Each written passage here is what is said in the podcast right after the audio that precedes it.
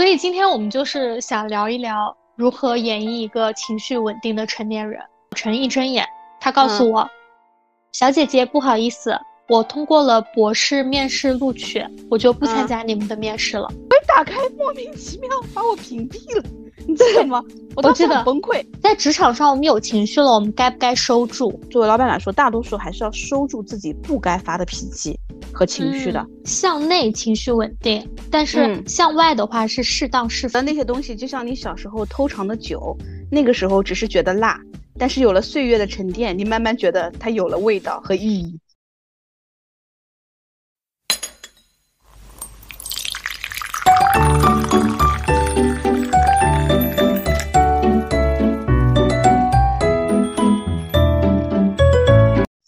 Hello，大家早上好呀！我是已经连续一周喝了冰美式的贝尔。Hello，大家早上好，我是今天喝了一杯巴旦木拿铁的 Sarah。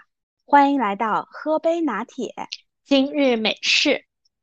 啊，又是一个愉快的周五，虽然本周只放一天假，那也是周末。对对对，是的。我跟你讲，我这个星期真的是连续喝了一周的美式，主要是因为我买了它那个相关的贴纸。哦，就是那天你发给我看的那个，对吧？对对对，所以我会在呃。把我这些贴纸用完的时候，我会在小红书上 PO 一个全集。哦，可以可以。对对对，那天也是，不是我们一我买了另外一家那个贴纸嘛。然后那天我真的是有点，就是怎么说呢？不能说崩溃吧。然后但是那个贴纸特别能够形容我的心情，就是他说大脑停滞，喝杯美式。哇哦，不错不错。我现在觉得这些小口号喊喊的简直是朗朗上口。嗯，对，挺治愈的啊。其实可以稳定你的情绪。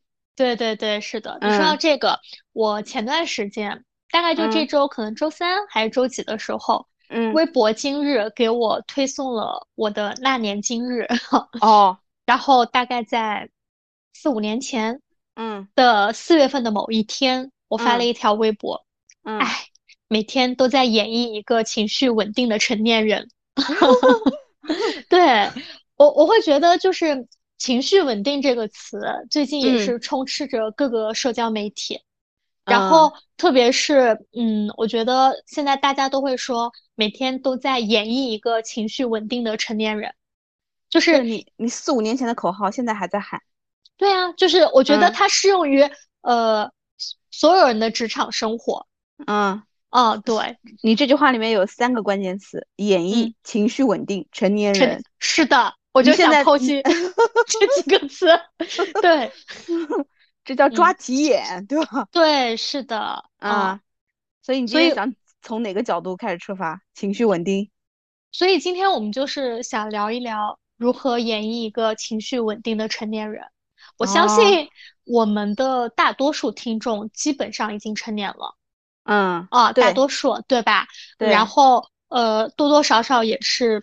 即将或者已经步入职场了，对吧？所以从这个，呃，叫什么人物形象上来说，应该是对的啊。人物画像哦，对，人物画像，嗨，人物画像上来说，应该是符合 成年人这样一个标准的。嗯。然后，呃，我觉得“情绪稳定”这个词吧，就现在的话，其实不仅说是在职场，也充斥着我们的生活。比如说，我朋友今天跟我说，他去查甲状腺了，现场做了穿刺。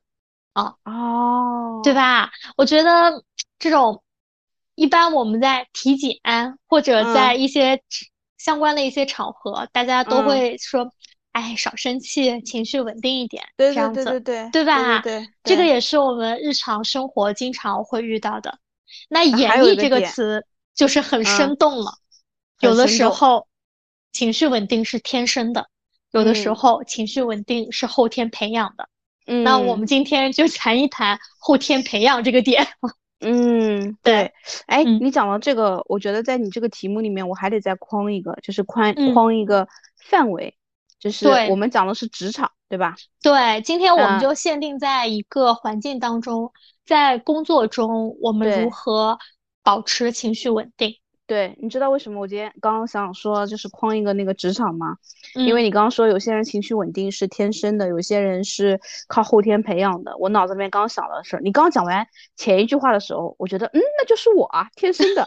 然后，然后然后你后来说，嗯，靠培养，我想，哎，那又好像不是我，因为我觉得我在家庭里面经常容易崩溃，就是就是我们俩在打电话之前，就是我刚回来的时候，看到老师发说期中什么，嗯，期中考试数学的什么卷子发下来了，前两天发了语文什么的，哎，我就问我儿子说，哎，你考了多少？嗯，他说卷子我没带回来，嗯，我说为什么没带回来呢？嗯，他说，我说我跟你说多少次了，你卷子都不带回来，他说，嗯，我在学校已经订正完了，我说。你是不是因为错的太多了，所以不想让我看到？嗯，他说对，我怕你生气，你生气就会有结节。哈哈哈，对，所以我就控制住自己，我决定先不跟他生气，因为我回头再跟他好好复盘一下。嗯，是的，对吧？所以我们今天说框一下是职场情绪稳定这件事情。嗯，对，嗯所以嗯，我不知道你在职场中有没有过崩溃的瞬间呢？有啊，很多，就是比如说呢，嗯，很多年前有很多次，就是就是这个事情真的是随着年纪你越长，嗯，可能你的情绪会更趋于稳定，对吧？嗯，我们我们这个工作啊，其实是经常容易崩溃的，你懂的，就是是的。比如说啊，随便随便信手拈来以前的故事啊，比如说候选人端的，你知道我有一个候选人，当年就是，嗯，他有有好几个候选人吧，先讲其中有一个候选人，早上。他说，比如说给他排了九点钟去客户那儿面试，嗯，七点多钟给我发信息说，我我今天早上去不了了，啊，我说为什么去不了了？他先给我编的理由说是，嗯，昨天晚上什么喝酒了，然后呢说今天早上有点起不来，状态不好，说一会儿还要送孩子，然后天又下雨了，就是从家到那个客户公司那儿又很远，那公司在栖霞龙潭那边。然后呢，他就说就是不去了。那会儿七点多钟，九点钟要去客户那儿面试。然后我当时就说，你现在不管你今天面试有没有通过，你现在必须要去，对吧？啊，他说那我今天状态不好，我去了又面不过，那有什么用呢？对吧？嗯。然后我们作为我们的工作，我们就得说服他嘛。那我会说，对你首先先去出现。那至于你说你到底面的好不好，或者是怎么说呢？就是到最后你最后去不去，那是后面再说的，对不对？但你今天如果消失了，你没有去，那这个是你就是面试一个诚信的问题。然后他又说他没人送孩子什么的，我当时说你孩子在哪儿？我现在帮你去送孩子。啊，就是后来他还是去了，然后后来他可能找他丈母娘什么把孩子的事情解决了。你说是不是？一大早七点多钟，是不是崩溃？那我然后插一句吧，我今天早晨遇到了一件一模一样的事情，真的。我大概是九点多的面试，九点半，我也是早晨一睁眼。他告诉我，小姐姐，不好意思，我通过了博士面试录取，我就不参加你们的面试了。这件事情就是你不得不恭喜他，对于他来说是一件好事情。我相信这是一件真的事情。但是对于我来说，我传了那么多人的面试，并且你是一大早刚上班的，你就意味着，呃，我在大家还没有上班之前就告诉了大家这个坏消息。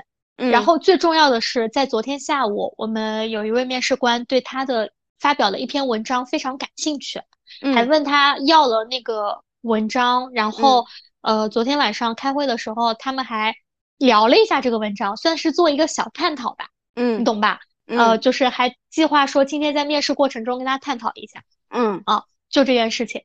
嗯，啊，对，就一大早也很无语啊，没办法，对让睁眼。你讲到这个事实，那我刚刚又想到一个，就本来是说之前的，然后现在是就是最近就是前上个月发生的，当时我也跟你讲过，也是七点多钟，就是 HR 一睁眼就开始找我，对吧？先跟我沟通了一些 case 啊，什么一些候选人的问题啊之类的，然后后来我八点钟不到吧，大概七点五十八分，我在电梯里面，然后呢，嗯，我那会儿下电梯，我准备去车库，然后去开车，然后快要下到负，呃，快要下到一层的时候。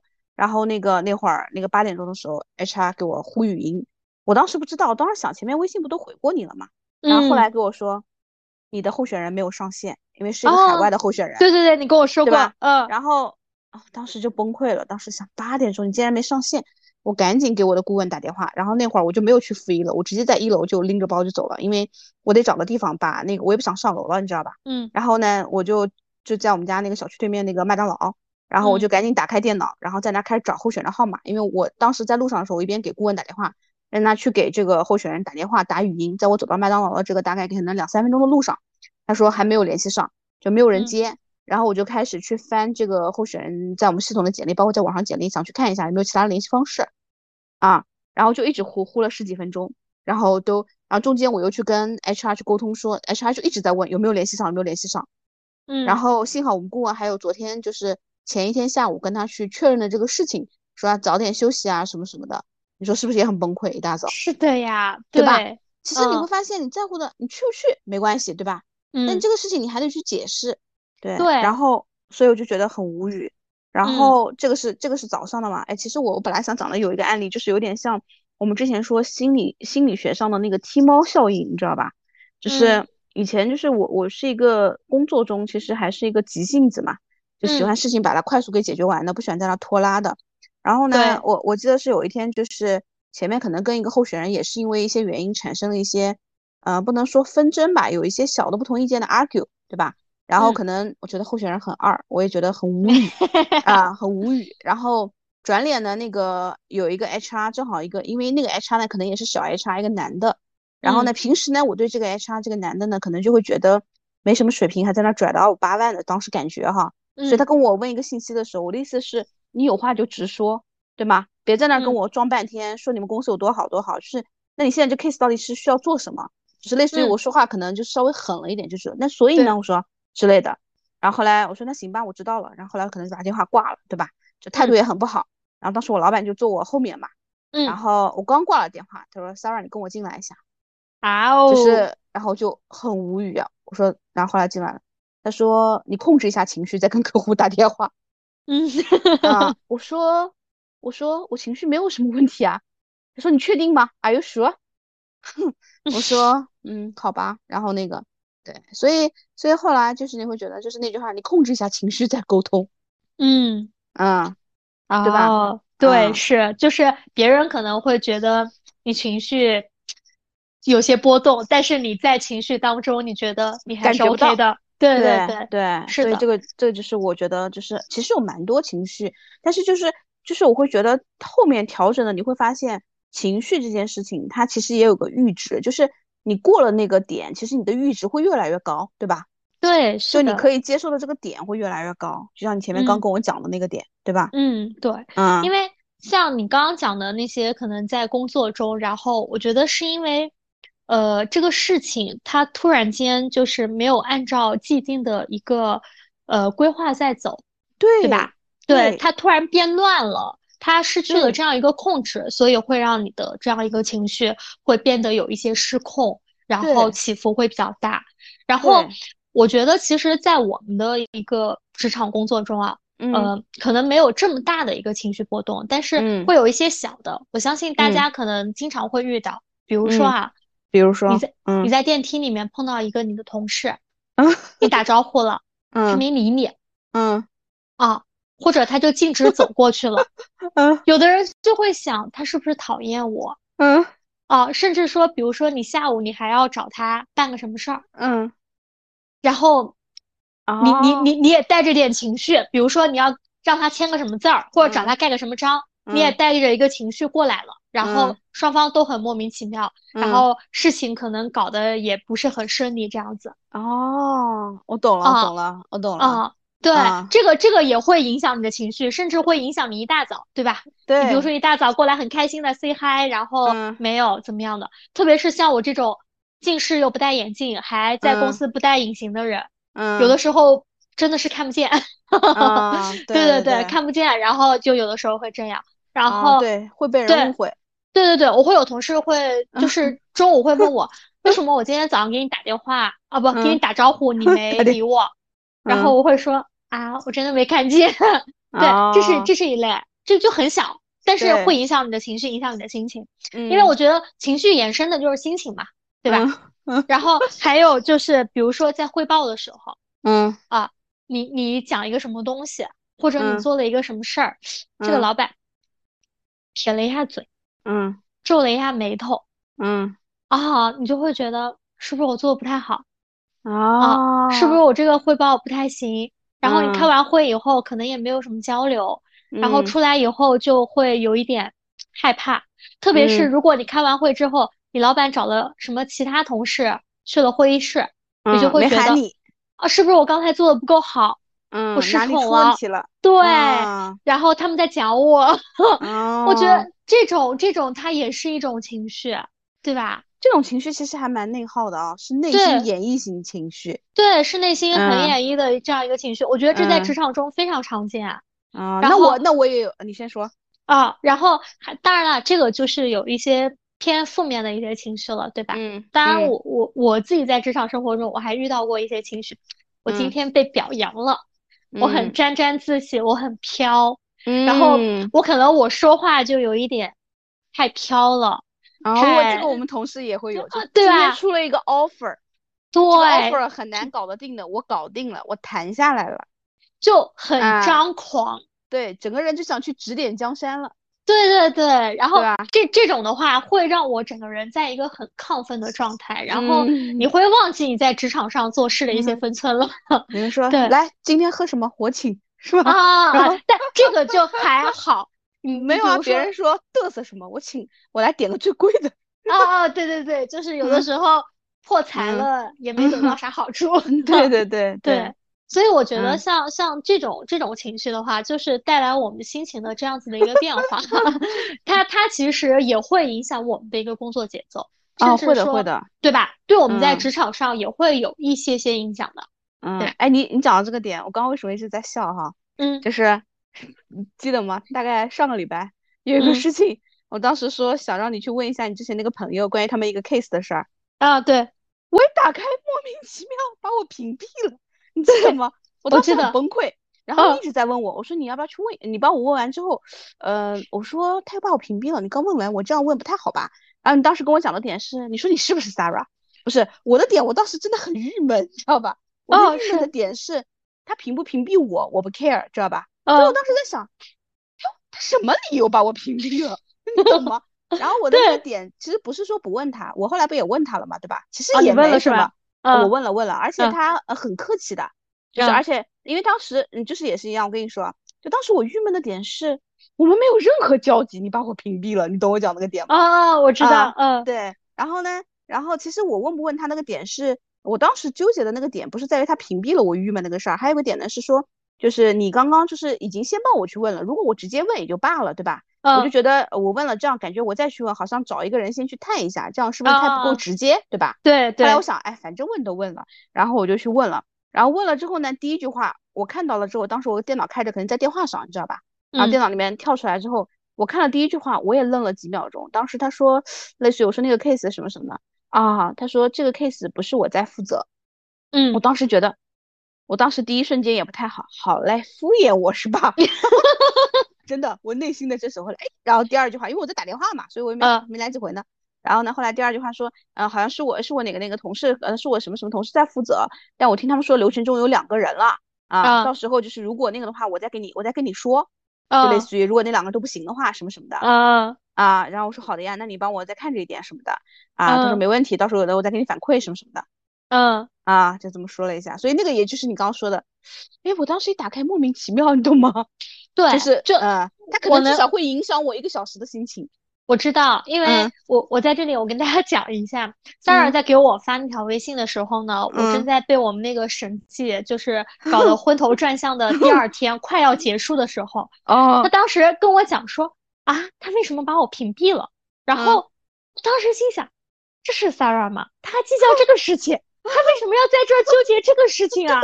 我当时因为很郁闷，就是对嗯对，然后我当时回 Sarah 的那条微信是：你是本人吗？对，因为其实嗯其他的，如果我觉得嗯这个人本身可能我之前跟他 argue 过啊，或者我之前我不 care 的，对嗯吧？嗯，对我就是觉得想不出来，所以莫名的那个，所以每个人总有那个点。就我是一个我觉得事情要搞明白的人。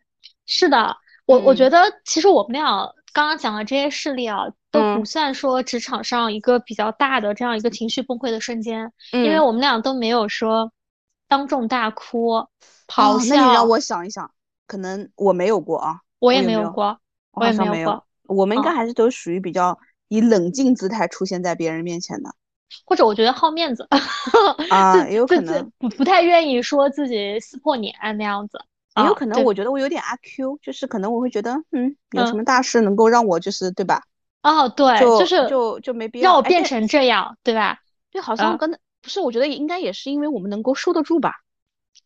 对，某一种程度上是的，对，是能收得住啊。因为你想，就是我们知道的呀，我们有同事就是收不住的呀，对吧？嗯，对。哎，你讲到那个，我跟你讲一个，就是我们之前有个同事，你刚刚讲说崩溃的瞬间，他那个真的还蛮严重的。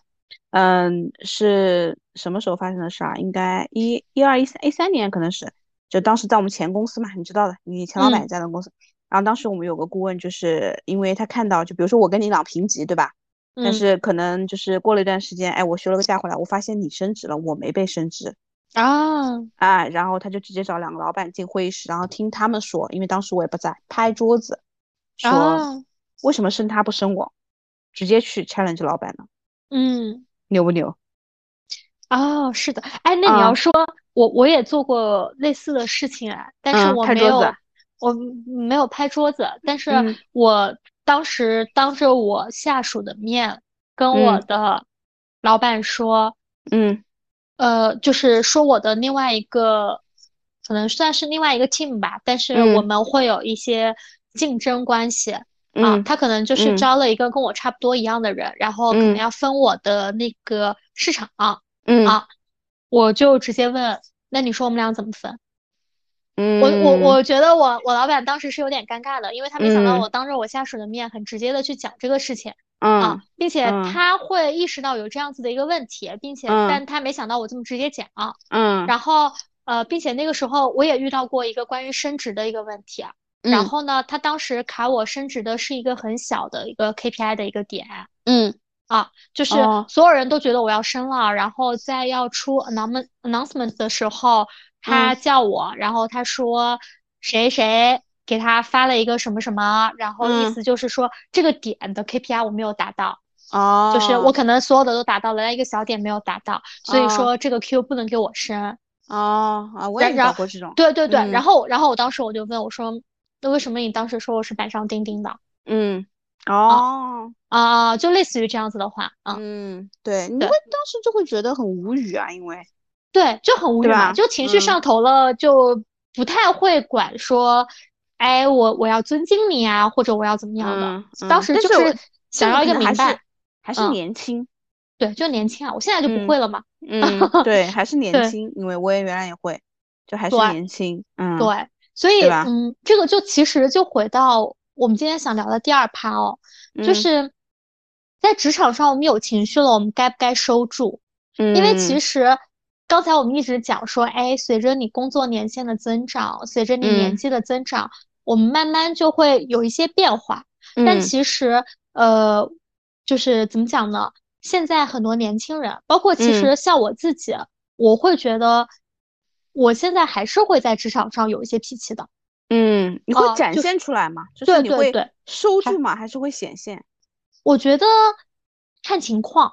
嗯，就是我，我不会说很撕破脸、很歇斯底里，比如说吵、哭、闹。嗯嗯。但是你比如说该争取的一个点，在这个时候该强势的一个点，嗯，我会说的。但是就是在你很强势讲一些话的时候，你周围的人是能够感受到你那一刻的情绪。你的立场还有你的立场，对吧？对对对，嗯就这个时候其实还是会表现的。对，嗯嗯，对。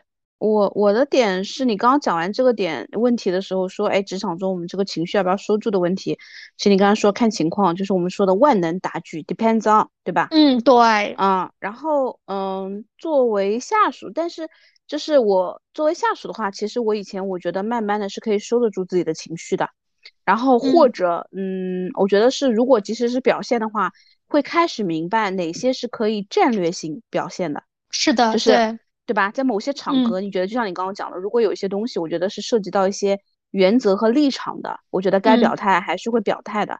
就是，嗯，我会觉得在这件事情上我受委屈了，对吧？嗯。但是也许是因为我们沟通不通畅的原因，所以老板我很想知道，对吧？嗯。就这些的话，我可能还是会说的，对吧？还是说我会告诉你怎么怎么的。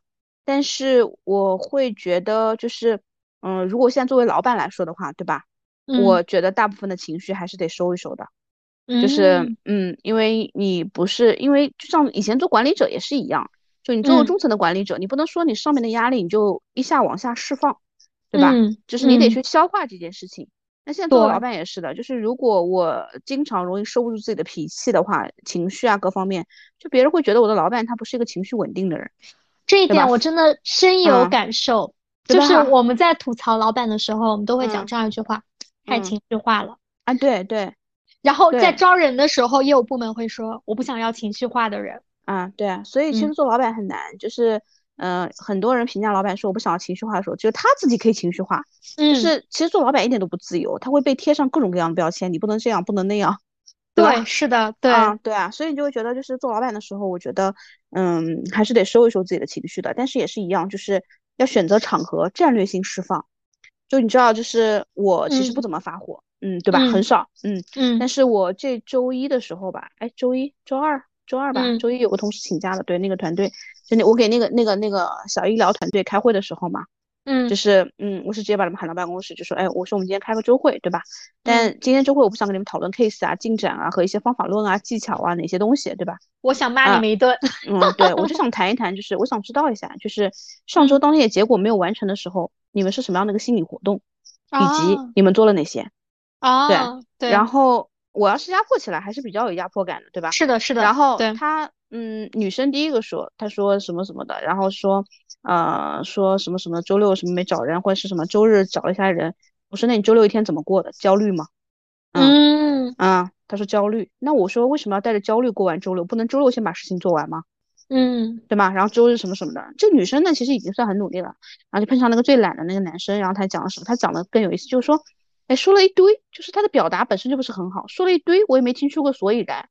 我说所以呢？啊，那他不说话，然后他不说话，我说嗯，不说话，那咱们就沉默，就都沉默着。反正我带了电脑，我可以在这儿工作的，直到你说话为止。啊，对对。然后，然后他就继续说，然后他就说他这周会怎么怎么做啊之类的。我说你前两周都是这样的，维持在这样的一个水平，我我怎么能够相信你这周突然一下可以达到这样？你告诉我。嗯，然后他就说怎么怎么的，就是后来我也不想跟他再浪浪费时间了。但是其实说完了之后，嗯，你知道吗？今天我在路上还跟我们 HR 在讲嘛，因为我不是出去了嘛。嗯。然后这个男生这个礼拜发了十个简历。哇哦。啊，所以你看人是可以逼出来，但是就是这个事情呢，你不能老用，对吧？对，是的。你还是真真的在那个，所以我觉得，嗯，作为老板来说，大多数还是要收住自己不该发的脾气和情绪的。就是所有的情绪跟那个还是针对在这个事情上，不要针对在这个人上面。嗯，对，你说的很对。就我我觉得啊，刚才我们讲就是，呃，比如说我们视情况而定，包括你说你其实大多数情况下是一个很稳定的人，但是在适当的情况情况下，你你也会这样嘛？就说他们嘛，对不对？对，就这跟你平时展现的状态不一样。我觉得像。情绪稳定这个词呢，它其实是一个，它不是让我们憋着，嗯啊，它是一个，其实是让我们向内情绪稳定，但是向外的话是适当释放。对对，我觉得你这总结的很对，是的，就是在内心而言的话，比如说，呃，我遇到了这件事情，对我要消化这件事情给我带来的一个内耗，嗯，不让这件事情说影响我去做下一件事情或者解决这个问题。嗯，但是我们在适当的时候是要表达出自己的立场和观点的，嗯，因为否则一一味的隐忍会让别人觉得你很好欺负，嗯，还有就是我前老板曾经讲过我，嗯，我从来不知道你的底线在哪里，对吧？我当时我你每次说到这句话我都很想笑，真的，我跟你说，当我当时写提纲我写到这句话的时候，我就想到他跟我说，因为不止一次。就是他跟我讲什么样的一个要求，我都能够满足他，并且就是我当时的一个想法就是，哎，他是老板，我就就他让我说的我就做了嘛，对吧？嗯。然后再到后面的话，情绪是有一些变化，就是我懒得跟他吵，啊，就是我把事情给你做完了，你别找我。嗯，我觉得你这个啊，你继续说完。就是我把事情做完了，你别找我，我也不想告诉你这事儿。我能，我不能做，或者我的难点在哪里？反正我给你搞定了。嗯，所以就是因为缺乏这种沟通嘛，他一直会跟我说。对，我知道，我先补充一下，你这个状态像什么？两个人的婚姻走向了冰点，从此再无沟通。对，所以，所以我我觉得我在他身上汲取了很多的经验与教训，时至今日我还是很感激他的。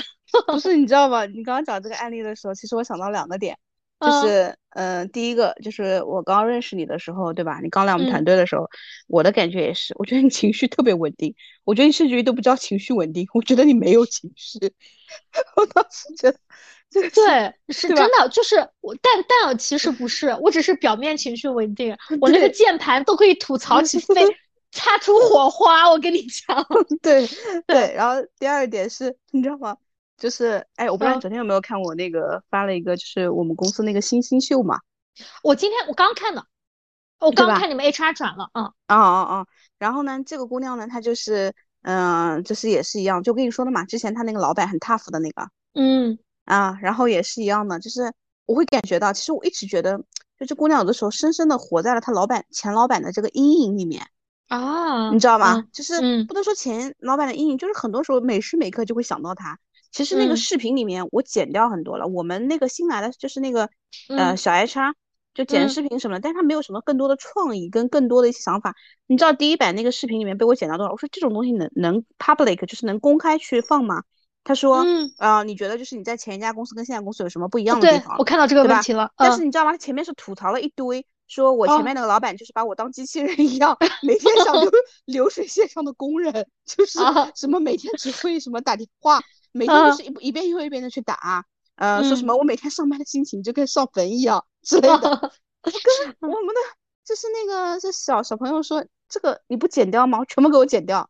就是你可以表达你现在的心情，但你不能骂前一家公司，对吧？这是底线。对对是的，对对对吧？你你这样说出来，感觉是我教的，你知道吧？是的，是的，这个肯定不行。所以我跟他说要剪掉，对，所以把那个剪掉。所以你刚刚讲这个点的时候也是的，就是时至今日。你钱老板的一些金句还在你的脑海中回荡，这就是我刚刚想笑的原因。因因为这句话我印象很深刻，我当时不太懂这个意思。嗯，然后后来就是随着我的人生 逐渐成长，然后我突然间我就明白了这句话的意思。就包括我当时我刚到你们团队的时候，我也没有明白他这句话的意思。嗯，就是怎么说呢？我觉得他这个金句呢。就除了这些话，包括像之前的一些话，就是我当时太年轻了，我不太懂。嗯，但是呢，我可能记住了。嗯啊，但是就是后面，哎，我慢慢懂是什么意思了。包括呃，你以前跟我讲的一些东西，嗯，我觉得这个东西就像怎么说呢？就像小时候写什么 数学题一样，嗯，突然间你悟了，你就会感觉哦，这些思路是这样子的。但是在你没有悟之前，你会觉得那些就像天文一样。我帮你来一个美妙的比喻吧。啊，好的。我觉得那些东西就像你小时候偷尝的酒，那个时候只是觉得辣，但是有了岁月的沉淀，你慢慢觉得它有了味道和意义。主要是因为我有了故事，有了人生经验。你知道我刚刚想想，你说如果有一天你钱老板发现了我们的这个播客，如果他从头到尾听一遍，不知道他是什么感受。他的出镜率如此之高，我我不，他的出镜率没有我上一任老板高。哦，对对对对对对 对，我我我上一任老板简直是搞笑又奇葩哦。哎，我跟你说，我想到这次我们看那个《嗨城市恋人》的时候，不说呃杜华要在这个节目中要把所有的职场故事讲完吗？我觉得你要在博客中把钱老板 跟曾经一任老板把钱老板全说完。我总共三任前老板，包括你啊。嗯，好的，马上没关系。如果你再换老板的话，又有故事。对对对，差不多了吧？啊，对对啊。所以就我们刚刚讲的嘛，它其实就是一个向内稳定，但是向外要去适当的去表达的这样一个点。我觉得其实呃，怎么说呢？情绪我们不一定要收住，我们只要知道在职场中，只要知道就是我们。收住情绪的一个原则或者根本，是为了不让它内耗我们自己。嗯，对对。哎，你说的这个点，我我我补充和总结一下啊，就是我刚刚脑子里面在想的一个点，就是我会发现啊，在职场中，最起码是对我而言哈，就是情绪要不要稳定，要不要收住，还是外放等等。嗯，我会有三个阶段，就是第一个阶段，就像你刚刚前面讲的那个案例，就是你自己的那个案例嘛，就是我刚进职场，我肯定是把我所有的情绪都收起来了，对吧？就是老板说是什么就是什么，可能不能说唯唯诺诺吧，但是唯命是从，很听话，对吧？收住。哎，第二波我也成长了，我可以不甩你，对吧？或者某些时候我也可以适当的表达自己的情绪和不爽，对吧？啊，我高兴了，我我张扬了，我愤怒了，我崩溃了，我委屈了，等等，哎，我都可以表达。然后到第三个阶段，可能也成熟了，哎，也慢慢的知道过去的那些边界和分寸在哪儿了。那我可能可以慢慢的就是收放自如了，对吧？在一定程度上，对吧？我会知道在什么样的场合下我可以策略性的表现，在什么场合下我需要给收住。所以就是我们经常说的三阶段，就是看山是山，看山不是山，和看山还是山。对，是的，对吧？啊，嗯，所以我就会这种感受。然后，嗯，你刚刚讲的那个点，就觉得。嗯，要不要收拾情绪？确实确实啊，我会觉得我们两个人为什么情绪能够稳定的，嗯，原因还有就我们前面除了讲的是说，嗯，大跟我们的性格啊各方面有关，或者不值得。其实还有个是因为我觉得我们还是在女性当中比较偏理性的吧。对，是的，对吧？觉得你这个就是生气又有什么用呢？它又解决不了问题。嗯，就是我觉得就是为什么很多人他可能说会很情绪化啊？嗯，然后或者说他会不适当的去表达自己的一个情绪，嗯呃，我觉得用一个可能说不是很恰当的词来形容，就是太当回事儿。这个当回事儿呢分两种，第一种的话，你太把职场上的，比如说领导、上级或者同事当回事儿，太把别人当回事儿；第二种是你太把自己当回事儿。对对，就是其实呃，就很多人会说嘛，你的薪水有一部分是为情绪买单的，嗯，对吧？哦，但这个话我也刚听说。对对对，就是就是你比如说你你的薪水会有一部分是你，比如说你的能力价值，嗯，它还有一部分是你的情绪价值，嗯，还有一部分是你的可能附加价值嘛。嗯嗯嗯，对吧？就当然这三者的比重的话，可能每个人的情况不同，但你起码说它是你的一部分。所以，所以当你把你在职场中的一个情绪稳定当做一个你工作的一部分的来说的话，就就可以不计较很多事情。嗯，哎，你这个观点对我觉得挺对的，就是对你说我。我先说完啊，因为是这样子，我我本周刚刚也跟你讲说，我本周有很多事情嘛，这个是源于我我我这周我跟我一个朋友的聊天记录，就他其实也是我的一位同事，可能其他分公司的，当时我们在互相吐槽我们很多流程很繁琐的时候，然后我当时说全程都在麻木无脑的工作，然后他说哈哈，你怎么最近 都不暴躁了，怎么样的？我说。没有情绪就不会有情绪来绑架我，就是呃，可能这个就是闲聊的一部分啊。但是我会觉得就是京剧频出是吧？啊，事情反正就是要解决嘛。嗯，他这个可能比如说我在这个阶段我需要付出的情绪价值大一些。嗯，我我这我这份工作就受气的。可能沟通比较多，对吧？嗯，然后你你就要付出很大的情绪，但可能说，呃，我需要付出的一些能力价值或者时间，嗯，会短，对吧？嗯，我觉得你看透这一点的话，你也没那么生气，也没那么就是别别扭扭的了。嗯，啊，就有的时候用一些。怎么说呢？很通俗的一些事情，大白话的一些比喻，去把自己的工作或者说遇到的事情去做一个类比的话，自己也会开心或者看开很多。嗯，通透。嗯，可能可能是最近没有什么追求。对你刚刚讲这个点，我前面想补充插入讲的是什么？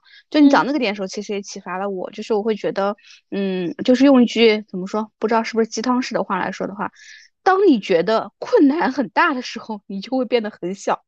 嗯，对吧？是的，其实也是一样的，就是你会，如果你有非常多重要的事情在做，你会觉得那些事情比情绪的。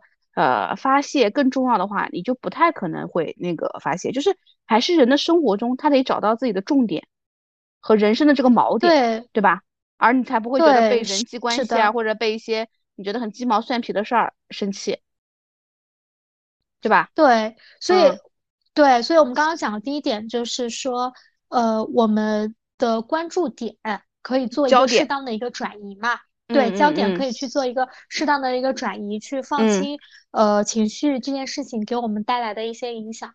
然后第二个的话，我觉得就是我们可以将我们的情绪去做一个转移。嗯，可以，比如说把这件事情我们呃先放下，我们去做一些让我们开心的事情。嗯，比如说在职场中，我下楼去买杯咖啡，我点个外卖。嗯，甚至说我去洗手间晃一圈，嗯，啊，或者我去呃其他办公室溜达一下，嗯，我觉得这个也会给我们带来一定的就是情绪的疏解。嗯，哎，对于我在家有时候我会干嘛？就是我会觉得特别唱歌，唱歌啊，唱歌在家 K 歌，对对对。我还有一个前同事，他比较喜欢干嘛？就是化妆。哦，是的。啊，你化完妆之后，你可能就会觉得，嗯，就是感觉情绪好很多啊。哎，那我有一个绝对不能被我老板听到的，嗯，我会躲在卫生间里面刷抖音。哎，这个我觉得应该很多人都会有。对，就是就是当我当我很烦的时候，然后会很面无表情的拿着手机出去，但是可能戴着蓝牙耳机嘛，嗯，然后你就刷几分钟，然后平静了你再出来。哦啊，那你会不会觉得嗯？上班付费让你刷抖音，我赚到了，然后我可以情绪稳定的出去。哎，你说到这个，你知道吗？去年我们我们最喜欢干一件什么事儿？你绝对想不到，但你可能我讲出来，你又觉得意料之中。嗯，排队做核酸。哦，你知道那种带薪排队做核酸，还排那种长队的那种感觉，太美妙了。我不知道，我是 发发薪排队做核酸。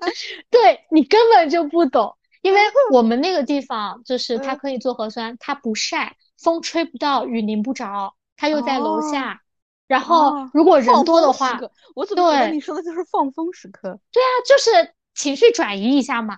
哦啊，如果在职场中因为工作的事情让你发生了一些情绪，那你就把你的一个重心去转到非工作的一些事情上。嗯，这样子的话，隔一段时间你也会就变得就是好一些，peace 了很多。啊，对，嗯，了解，所以这两个点，对吧？对，然后因为我们刚刚讲的就是属于说我们怎么能够在职场，呃，刚刚我们讲的就是说我们怎么能够在职场中去稳定我们的情绪嘛，对吧？对对。然后，但其实因为我们刚刚提到，我们向内的一个情绪稳定，也要做一定的适当的向外表达，对吧？嗯。但我觉得其实。呃，向外表达的话没有错，但是有的时候呢，我们可能会有一些朋友啊之类的，会表达的太过度了。对，年轻人对吧？对，年轻人就是，呃，比如说有的时候会没有办法接受别人跟自己的观点不一致。嗯，啊，对，然后或者是很亢奋的去表达自己的不一样。对对，就是会有一点把自己的怎么说呢，任性当做个性来在宣扬。对，是的，嗯，这句话很经典。嗯，对对对，因为其实我我在职场中我有遇到过类似的事情。嗯啊，就是我们可能在办一些活动，或者我们在做一些嗯培训啊相关的时候，我们呃有一位同事会负责这一块儿，那他确实是会有很多年经验。但是呢，他过往所在的这个行业的话呢，跟我们的行业是有一些差别的，并且他之前的就是公司里面的员工的整体的一个，嗯，不管是学历还是工作的一个职能属性，跟我们现在的话也是会有一些差异的。嗯。啊，所以说他过往的经验可以沿用，但不一定说那个完全匹配，其实要去做一些变化的。但每次可能我们在呃，提出一些建议啊，当然更多的是老板啊，老板在提出一些建议，或者说呃对他的策划去提出一些质疑或者修改意见的时候，他都会炸，并且他会当众炸。我天呐，会会当众甩脸，这活干不了，干不了你来干，啊，就类似于这种。但是但是你不得不承认啊，就是他这么多年的经验，他会把一些事情想得很细。嗯，他会细致到，比如说去准备一些你想不到的一些东西，但这些东西突然用到了，你会觉得在活活动中会很温馨、很细节啊。嗯，就不得不承认，就是经验还是会有的。但是确实他在表达这些点上的时候，会真的怎么说呢？呃，就是有的时候大家真的就是办公室很安静，听他一个人在宣泄。嗯，他觉得自己很有个性，对吧？对，他就是他其实倒不是觉得自己有个性，他秉承的一个点就是，大不了把我开了，你赔我钱，反正我没觉得我做错。哦，对，我会觉得其实很多人现在会有这样子的一个想法，嗯，就是大不了你开了我啊，你还要赔钱，啊，但说实话，我觉得就是这种，嗯，有点偏怎么说呢，垃圾式的这种情绪在职场释放的话，其实不太尊重别人，我会觉得，对，是的，并且甚至别人如果去进行一些，呃，在你宣泄情绪的过程中去进行一些，比如说反驳也好。或者说解释也好，嗯，呃，这类人还会觉得你不尊重我。对啊，就是我会觉，就是就是会觉得，或者有些人我我知道，可能甚至于说的更难听，类似于说，哎，你是不是就是老板内八的，对吧？啊，对对对，啊，你们都是这些领导的，得得得得得得，对吧？啊，对对对，你们被 PUA 了或者是什么？啊，是的，啊，所以就是就是感觉好像，哎，好像就是，哦，我知道了，就是他会觉得弱势群体永远都是正义的一方。哦，是的，对吧？就跟我我我之前就是你记得吗？之前我们跟有一个分公司，就那个分公司的人很无语，就是跟我们的那个同事不是有个候选的一个一个一个纷争的问题嘛？哦，对，明明是他们在抢，然后就是在朋友圈挂我们那个同事，然后还私信骂他，不是骂的很厉害嘛？就是骂的很难听的那种，说你什么几百万的顾问是什么偷来抢来的啊之类的。哦，就是呃，我都跟我的同事说不用理他，对吧？嗯，就是不用理他，然后但是后来他继续在骂，我也有点忍不住了，对吧？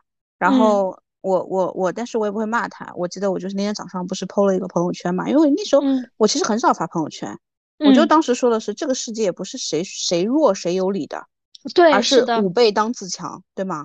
对，啊，你说到这种谁弱谁有底，还会遇到一些，嗯，哎呀，这怎么说呢？就也。自以为自己是弱势的这样一个群体，比如说，呃，我，哎呀，我这个时候算了，不用性别来 说了吧，就是他可能说着说着，比如说大家，比如说我跟他在一些事情上，我们是有一些分歧的，对吧？嗯，比如说我们在开会怎么样的，突然间哭了，嗯，嗯，对，经常会有这种，然后我我我还遇到过啊，真的是可能是办公室真的这些事情太多了，我还遇到过就是。呃，有两个人，他们俩可能说因为一件事情上的一个呃有分歧，并且可能是 A 把事情交给了 B，但是事情的锅其实应该是甩到了 B 这儿，B 没做，你知道吧？嗯。但是呢，他还非要说这个 A 没有把东西给他，因为可能大家没有留下证据怎么样的。然后 A 就解释这件事情，然后突然间老板出来了，B 就说：“你这么大声说话干嘛呀？”然后两行泪下来了，嗯，然后你就会知道，就是在座的所有人都会很无语，嗯，哦，就就类似于诸如此类这样一个事情，然后还有突然间的哭了，然后跑开了，就留下一堆人莫名其妙。哎，我跟你说啊，这种啊，我们办公室其实有的时候也会有，就是我们经常说，有的时候有点像职场老白兔。对啊，是，对，嗯，对吧？下次我们可以开聊这个话题。对对对，是的，嗯，所以就是我觉得，嗯，大家如果想要在职场中正确的去表达情绪的话，那首先第一个就是要坚定自己的原则和立场，嗯，知道你想要什么，对，对吧？然后同时你是呃，就是能够说梳理出自己的，比如说证据也好，或者理由也好，嗯，然后再去呃，比如说。选一个合适的方式去表达。嗯啊，对，我我会我对于这个观点，嗯，对于这个 topic 呢，我的观点就是说，我觉得职场呢，就是它是一个，就是首先我们这个场域是大家共同来合作去完成和交付工作结果的，对吧？对。所以说，我觉得它不是一个让你，或者它主要的功能和目的不是让你来去宣泄情绪、释放情绪和做情感链接的，因为这些只是 plus 的。对对，是的，所以需要在职场当中，嗯，到底要不要就是说释放情绪，还是说稳定情绪，是根据你的这个工作的呃客观情况和你的结果来看的，可以策略性的去释放，但是我觉得大多数情况，如果一些不必要的情绪的话，在职场这个环境中，我们可能还是要稳定一点。对，是的，啊，对吧？我的感想。好嘞，对，那我们的今天节目就到这里啦。对，那其实，在最后的话，还是想跟大家说一个，怎么说呢？很通俗易懂的一句话：职场玩的就是一个心态。真的，就是呃，希望大家能够说做一个内心稳定，但是心态平和，也在职场中是一个能够不受欺负的这样子的一个状态。嗯，鼓掌鼓掌，peace and love。对，是的。那今天的节目就到这里啦。嗯，拜拜，下周见。拜拜，下周见。